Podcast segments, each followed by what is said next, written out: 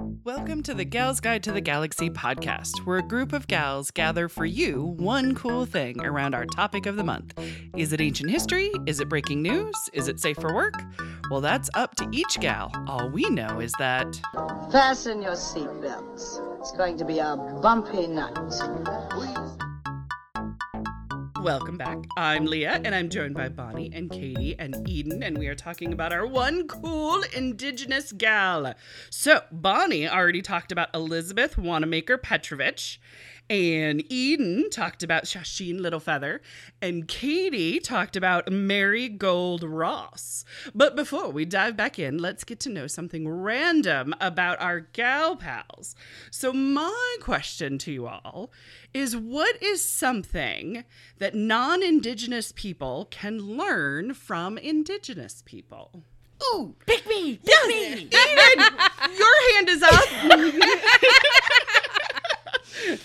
okay, so I'm a child. I'm a Gen Xer. Yes. child of the 70s and 80s. Same. Yes, yes, yes. And so uh, that was really when the conservation movement was Mm-hmm. getting underway, and people were taking care of the earth. And that Mm-hmm. Crying Indian. yeah, and the Yes. cr- the crying, Yep. not actually Native American, Right. but actually Italian Right, guy, exactly. Yes, very crying true. about the litter. Right. um anyway um so because we were so into recycling and Mm-hmm. conservation and taking care of the land and all of this Yeah. i as a child never understood why we didn't ask why why the non-indigenous people Mm-hmm. why we didn't ask the indigenous people okay you guys are the best people To protect the land. yeah, Yeah. Mm-hmm. on how to live on the land without destroying the land while you grow things and do your do your livelihood Since white people got here, that seems like the opposite of what they've been doing. So maybe. So I'm so I remember Yeah. being young and thinking, why is nobody asking Right. the the Native Indigenous, yeah.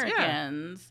You know, how do we pr- how do we conserve and Right. what's the best way to keep the soil good and all this? yeah. And of course, it wasn't until I was older Yeah. and realized just how terribly uh, this country has treated Yeah. indigenous Americans. It's kind of like, oh, you would like me to help? yes, you know, Yeah. it. And then I was very sad because I'm right. thinking Opportunity lost. this is an opportunity lost. It's you know the answer is so simple and yet clearly it's not. Right. Exactly. Mm, You know? Yeah. So that would be mine: conservation, Yeah. protecting the earth. You know, Honing in with nature. exactly, I dig it. exactly. That would be fantastic. What about you, ladies? What is something? I was thinking a, a Yeah. very similar thing, like a balance Yeah. with nature.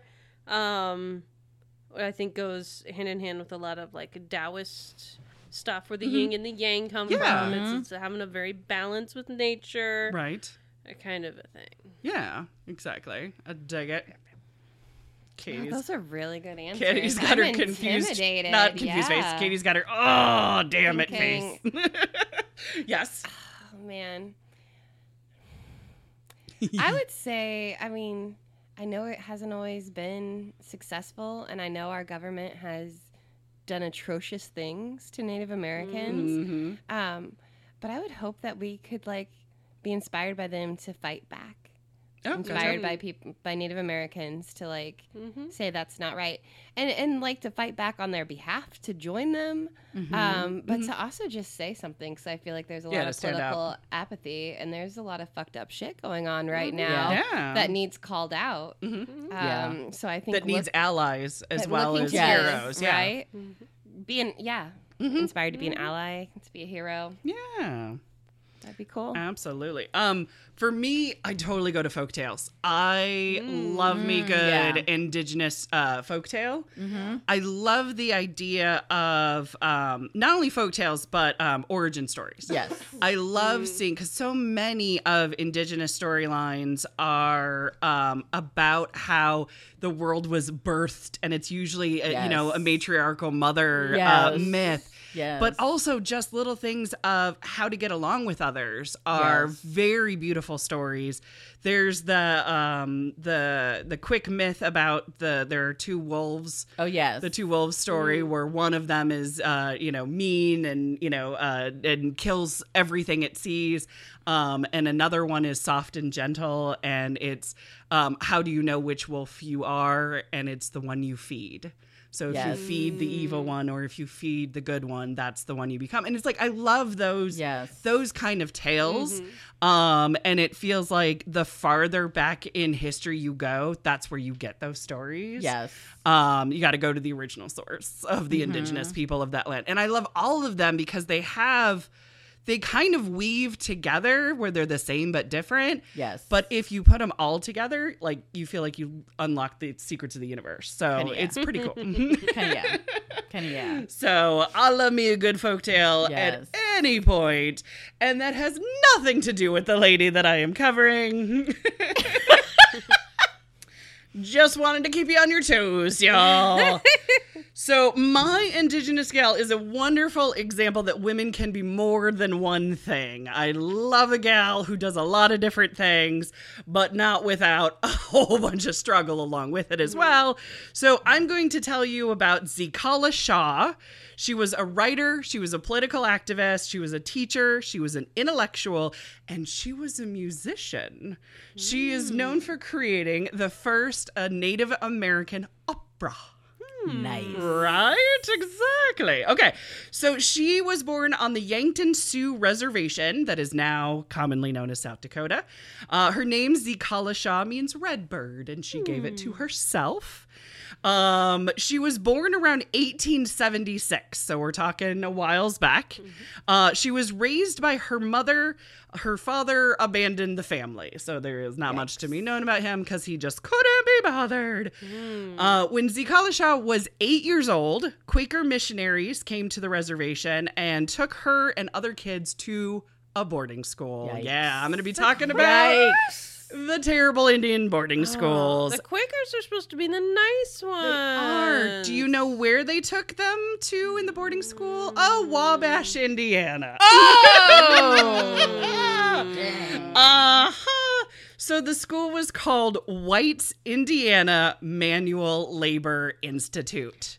They Ma- didn't even hide the name. Manual labor. Manual labor, and the, and white in it as well. Oh yeah, But really didn't hope. Quakers think like the harder you worked, the closer you got to God. Yes, So they were saving those children. yes, they really thought they were doing the Lord's work. Supposed Um, to be for equality.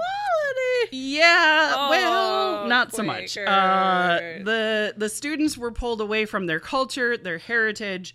They were given new names. So Zitkala-Ša's name that she was given was Gertrude Simmons. So you might see references to a Gertrude Simmons. She didn't choose that name. uh, we know about her time and her thoughts about the institute because she wrote about them. Uh, she was very conflicted because at the school she learned how to read and write. So, yay, she can tell her story. Mm-hmm. Uh, she also learned how to play the violin. The violin will come in mm-hmm. handy Yes. with a couple of opportunities. But she was forced to cut her hair and wear a uniform and cut mm. ties to her heritage and forced to Christian prayer constantly. Uh, so she was there for three years before she returned home to the reservation. But when she came back, it was really difficult for her. She was kind of caught between two worlds. She could now read and write. She knew a little bit about the outside world. She wasn't really treated, you know, as a member of the tribe so much anymore because she had left and then come back. Um, so she actually decided to give it another three years at the boarding school. Oh. Uh huh. Labor camp. Yes. So she had very mixed thoughts about this, but uh, she went back until she was 15 years old. Um, so she learned to study the piano and the violin. That did give her a job as a music teacher. So it did Okay. give her a future. Um, it also won her a scholarship to Earlham College in Richmond, Indiana. The Quakers. Exactly. Yeah. So glorious Indiana times. and quick- Good old Earlham College. Right next to that candle factory. right. Woo, woo, woo. Uh, but while she was there, she did start to plug in and start writing down indigenous stories of the people around her. Um, she also was translating stories of her people into Latin and into English so that more people could have access to them. Um, she didn't graduate from uh, Earlham because of money and health issues. So instead, she went to the New England Conservatory of Music. Not a bad like trade up, basically. No, no, not at all. Um, and because of that New England Conservatory of Music, she was in the right place at the right time to go to the Paris Exposition in 1900 and to play for the president, William McKinley, at the White House. nice. So she got some nice opportunities out of that. Um, at age 23, so she's only 23 when all this has happened to her. Nobody likes you when you're 23. um, but she took a job as a music teacher in Pennsylvania. And this wasn't just any teaching job, it was at the flagship Indian boarding Uh, school. Carlisle. Yes. Oh. Yes, it was. So Carlisle was basically the the the models for all the other Indian schools um, to really indoctrinate Native Americans into white society. I don't know why I use quotes on white society, but society. Um, so yeah, the Carlisle Indian Industrial School sent Zitkala-Ša back to the reservation to get more students. Mm-hmm.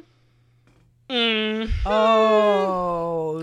Now, when she returned, the reservation was not in good shape. Um, a whole bunch of white settlers were taking over, poverty was running rampant, um, and she started writing about her people and she started writing about her life. She did not pull any punches in her writing. And in 1901, she wrote for Harper's Monthly about how a student at Carlisle felt the loss of their identity from the school and how horrible the school was. And she was fired. What? How did they? She continued to write about how horrible the school was. That's how we found out about it. There was a little bit of backlash. People said, "Oh, you're biting the hand that feeds you. They taught you how to read and write, and now you're using it against them." And she's like, "Well, but they're horrible. What are you gonna do?" But she didn't go to Carlisle. right, but she was a teacher there. Hmm. Yeah. I know exactly. But, But you know what? She called him out. They didn't want called out. Maybe they shouldn't have done it. Maybe you shouldn't have been a bad person in the first place. Totally. Just totally. saying. Exactly. Yeah. Didn't Bad start none, won't be behavior. none. yes. Just saying. Uh, so she went back to her reservation and she really plugged into her people. Um, she took care of her mother and she collected stories and published a book called Old Indian Legends. Um, she said about her book, quote, I have tried to transplant the native spirit of these tales into English language since Americans in the last few centuries has acquired a new tongue. So you can get her little like sarcastic, like, it was our language, but whatevs. Uh, she worked as a clerk for the Bureau of Indian Affairs at the office of Standing Rock. So Standing Cool. Rock, yeah, exactly. Kind of, you know, brings it a little modern today. She married a military dude who was one quarter Yankton Dakota. Uh, he was raised in the indigenous culture. His name was Captain Raymond Tallis Bonnin. He's got he's got four names, Bonnie. There you go. One of them very kinda one of them very similar to yours, Bonnin. uh, he was the grandson of a French trader, so that's why you know that Gotcha. determined to stay on the reservation. Soon after they were married, Captain Raymond was stationed on a reservation in Utah. Which moved them to Utah. Uh, they would stay on that reservation in Utah for 14 years, and they would also have a son as well in that time. So while she was in Utah, though, she met a professor at Brigham Young University and they collaborated on an opera. So William F. Hanson and Zitkala-Ša completed the Sundance Opera. Sundance? What? Movie people, what's going on? yes, not only from the Sundance, you know, Butch Cassidy and the Sundance Yes. Kid, but also from the Sundance Opera that Zitkala-Ša uh, wrote with William F. Hanson. Um, but this was. Um, performed for the first time in 1913, the Sundance Opera. Um, it was a bridge between her life as a Sioux Native American and also the world of white America as well. It was one of those things to kind of bridge between the two. It was the first opera ever written by a first American Indian, and it incorporated Sioux rituals in it as well. Nice. So it would be performed by a mixed race uh, cast. Sometimes it would be performed by an all white performers because, you know, depends on where the show was. Yeah. and how racist the audience was. But the point of it was that Native Americans were being recognized, that you were able to appreciate the music, the dance, the ritual, um, because they were not being recognized as citizens Yeah. of the United States. And Zitkala-Ša thought music was one way to start this conversation, and she ended up dedicating the rest of her life to actually trying to do even more of that. So she joined the Society of American Indians to lobby for full American citizenship. She used her voice to criticize the assimilation policy and child abuse that she saw firsthand at the schools. Um, that didn't go over very well in Utah, though, for some odd reason. So her husband was fired. She Oh yikes. she was doing what she was doing, you know what I mean, at, at the at lobbying, but her husband was fired. And so they moved to Washington, D.C., which is a very wonderful, calculated move. Uh, she kept, Zitkala-Ša kept with the organization. She just moved to the Washington, D.C. chapter. Uh, she was also the editor for a year for American Indian Magazine as well, getting her words out there. She traveled the country speaking for the rights of Indigenous people. She starts to remind me of Susan B a little bit. She's got that little bit of Susan B to her. Um, so, with great effort, the 1924 Federal Indian Citizen Act passed, Citizenship Act passed. Uh, but it was up to each state of what they wanted to do with it. kind of like the women's suffrage, where it was had to be ratified by each of the states. Um, so she and her husband, Captain Raymond, they founded the National Council of American Indians. Their goal was kind of like the suffragettes to go from state to state to try to get each state to actually put into act the citizenship agreement so that Native Americans could vote Yeah. um, and have equal rights. So the goal was, quote, unite the tribes across the United States to gain suffrage for all Indians. She was the president of that organization for 12 years. Uh, she also worked with white suffrage groups too, and she was active in the General Federation of Women's Clubs. Yep. Yay! She was she was all up in those women's clubs. I loved it. Um, Zitkala-Ša unfortunately died before seeing full voting rights for her people. Uh, she died in 1938 at the age of 62. So, not a super long life, but not a super short life. Um, but three months after her death, the opera Sundance was performed in New York. And so it got to a wider audience. wow. And so people were more aware of it and got to see it. She is also buried at Arlington National Cemetery. Cool. Because her husband was a captain and was also in uh, World War II. So, wait, World War II? No, can't be World War II. World War One. I'm like looking at my math and I'm like, wait a second, that's not right. um, but on her tombstone, it reads Gertrude Simmons Bonnin slash Zitkala-Ša of the Sioux Indians. So she was even kind of in two worlds on her tombstone as Yeah. well. So uh, even though it was a name she did not choose for herself, it looks like she still acknowledged uh, Yeah. that it was. So it wouldn't be until 1964 that the Voting Rights Act for Native Yeah. Americans was finally a right to vote in every state, and that is because of the Civil Rights Amendment. Yes. What was the year? 1964. So the civil rights What? uh-huh, I know. So even though 1924, the Federal Indian Citizen Act passed, not all the states would do jack or shit. Yes. so not until 64 with the civil rights where it was Oh screw it, this is not state by state, uh, were Native Americans allowed to vote in every state. However, it was not easy. It was the same thing that African Americans went Yes. through with um basically can you pass this literacy test? Yeah. Or can you name all the presidents alphabetically? or, you know, it was still like Yeah. real just absolutely terrible, terrible crap. Um and even after World War One and World War Two, uh, when you had um, being sent over to war, coming back, that they couldn't vote, and there was even groups of the Navajo code talkers, Yes. who got in mm-hmm. uniform and went to the polling place and were denied their ability to vote. Yeah. And they're like, "We served our country. Yeah. Mm-hmm. Why can't we vote?" So it was one of those absolute, you know, terrible embarrassment uh, things. But I did have this. This is according to a Washington Post article from 2020 about voting rights. Um, so it says many laws and policies said that Native Americans weren't citizens because they were subjects or wards of the government. That was the loophole that they were trying to say. Uh, in Minnesota, the state constitution had a cultural purity test that prohibited Native Americans from voting unless they adopted the language, customs, and habits of civil- civilization.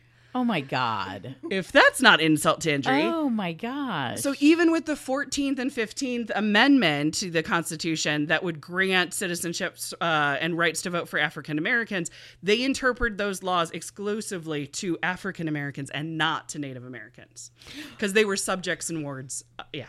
because I think I think the U.S. government continued to uh, interact with um, uh, tr- native tribes Yes. as sovereign entities until like 1871. Right. Yes. And so that would have been after. yeah. 1855. Yes, there was the treaty. Yes. Right. So, um, yeah, that's terrible. Isn't it though? It's so utterly horrible, but I wanted to bring it up because when we know better, we do better. Absolutely. and it's things like this that we aren't necessarily like taught in school.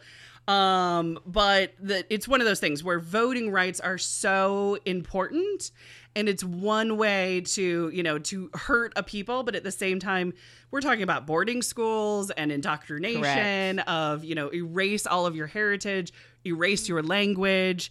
Um, it's just absolutely um it's terrible. And you know we just have to like realize you know what? There needs to we need to fix this and we need to do better and also realize that not many native americans will go vote because of the shit that they've had to deal with Yeah. forever you know what i Yeah. mean it's like oh cool i get to vote now well like screw y'all you know what i mean Yeah. like you've done everything from poll taxes to literacy tests to telling me that I'm a subject or a ward of the government, you know, and then I don't get clean water. Um, what the hell?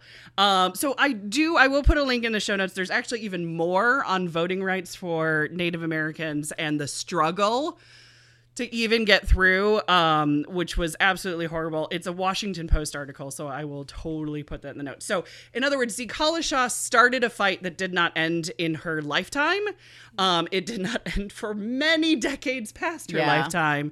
Um, but she decided to first use music and then use policy, uh, like a glorious little suffragette, to try and get the You votes it. right. So, you know, it's interesting because you know, as as U.S. citizens of the 20th and now 21st century, Right. we're used to thinking, okay, this amendment gave us this, and that Right. amendment gave us that. You know, and you think, okay, so mm-hmm. the the 14th Amendment made was supposedly made anybody born on American soil a citizen. That's Right. how black Mm-hmm. people became U.S. citizens. Mm-hmm. But somehow that didn't quite mm-hmm. extend to the Native Americans and women. Yeah, yeah, Right. And then you know, okay, so you have the um the Fifteenth Amendment that lets you know black men vote. Mhm. But if you're in the South, you got to wait a whole hundred years Right. for the Civil Rights Act, the Voting Rights Act to pass. Right. And then, oh, we've got the Nineteenth Amendment, Mm-hmm. you know, and you where the women can now vote. Right. But that's really only the white chicks. Right, exactly. It's not the black chicks. It's not Yes. the indigenous chicks. It's not the, a uh, clear across the board Correct. for everybody. and It's- then yes, yeah. and then it's like the late seventies before uh, indigenous people could fully practice their religious yes, um uh, ceremonies the way they wanted to. right, So that's what the First Amendment, freedom of religion. right, exactly. And you can't mm-hmm. do but they didn't apply, and it's like, what? Mm-hmm. How Yeah. insult to injury is this over and over again? Yeah, it's like mm-hmm. Yeah. the U.S. is the most wishy-washy country, historically speaking. moody little teenagers. Yeah. How hormonal. Uh huh. Exactly. And we wait, whole no, that's not what I meant. except yes. well, I don't know. everyone's equal except Exactly. Uh, except for the, you know, the the group that I hate this particular month. Yes. Oh, oh okay. Yeah. oh wait, and there's that other group that I hate. Right. Exactly. Oh wait, there- there's that other group too. Yes, exactly. Yeah. I mean, I think we would get a lot farther a lot faster if we just, you know, stopped hating little groups. And, Yes. You know. And just kind of, you know, exactly. okay, let's just like have the laws do what they're supposed to do. Exactly. Let's just get along. Mm-hmm. Let's let everybody vote. Let's let everybody have their Yes. say. Y'all it's in the corrupt- You're all gonna corrupt it anyway. Yeah. Totally. exactly. Well, on that angered, spirited note. I wanted to share. I looked her up. Oh, yeah, yeah, in yeah. Arlington. Yes? she's actually very close to Kennedy. Like really? she's like like twenty feet away from Kennedy. Is Oh, she? wow. Which is he Also- Kalisha and her husband? Oh wow. Um, yeah, I'm guessing it seemed like when we were there that like on either side, like the tombstones were double sided, yes. and that like the spouses were on either, either side is what Oh, it seemed okay. like. Yeah. Um, because we were noticing male names on one side and female names on the other. Okay. Okay. Gotcha. Um, but also Ruth is like right over there too. Oh, so she's by Ruth and Kennedy. Yeah. Oh, look at that. Way to go, Zitkala-Ša. Yay. Little red Section bird. two. Thanks for finding a light note, Bonnie. Yay! we can end on a positive note. I I'm so love angry. it. Exactly. Well, I mean, When did finding somebody's grave become a positive note? because Just, just asking. you know what? I think because for me, it's because um, Sister Rosetta Tharpe didn't freaking have one, and the fact of not having a tombstone angered me so much. I'm like, Yeah. that's the least you can do is put a stone with somebody's name on it to say that they existed, Yeah, and here's yeah. where they're. So for me, it's like at least her name is on it. She's at Arlington, which means some somebody's taking care of it. Yeah. I believe it's our money, but somebody's taking Yeah. care of it. And people can see. Henrietta Lacks or like her mother or someone in the family. They have Like a the grave they're- was not like upkept and right. It was on family property, Hmm. but I think now it is. It is now there's a foundation, so Yeah. now it's Yeah. better upkept. But I mean, there just there wasn't money. Yeah. and it was tornado country too, because the tornado went through a couple of times. Yeah. Yeah. So yes, all right. Well, should I wrap us up for season three? yeah, gosh. So that wraps it up for season three of the Gals Guide podcast. It is the last episode of 2021. We will return January 3rd, where we will be talking about revolutionary gals. So uh-uh. that might be of the Revolutionary War, or that just might be a revolutionary gal. So, in other words, we're coming back angry in January. Yep. What if it's resolutionary girls? yes, We talk exactly. about our resolution. Our resolutions will be revolutionary. How about Oh, that? Oh, yeah. Oh! so thank you so much for listening. We will see you in 2022. For show notes, links, and images from this week's show, visit galsguide.org. Want exclusive stuff like deleted bits and major bloopers? Become a Gals Guide patron today. Thanks for listening.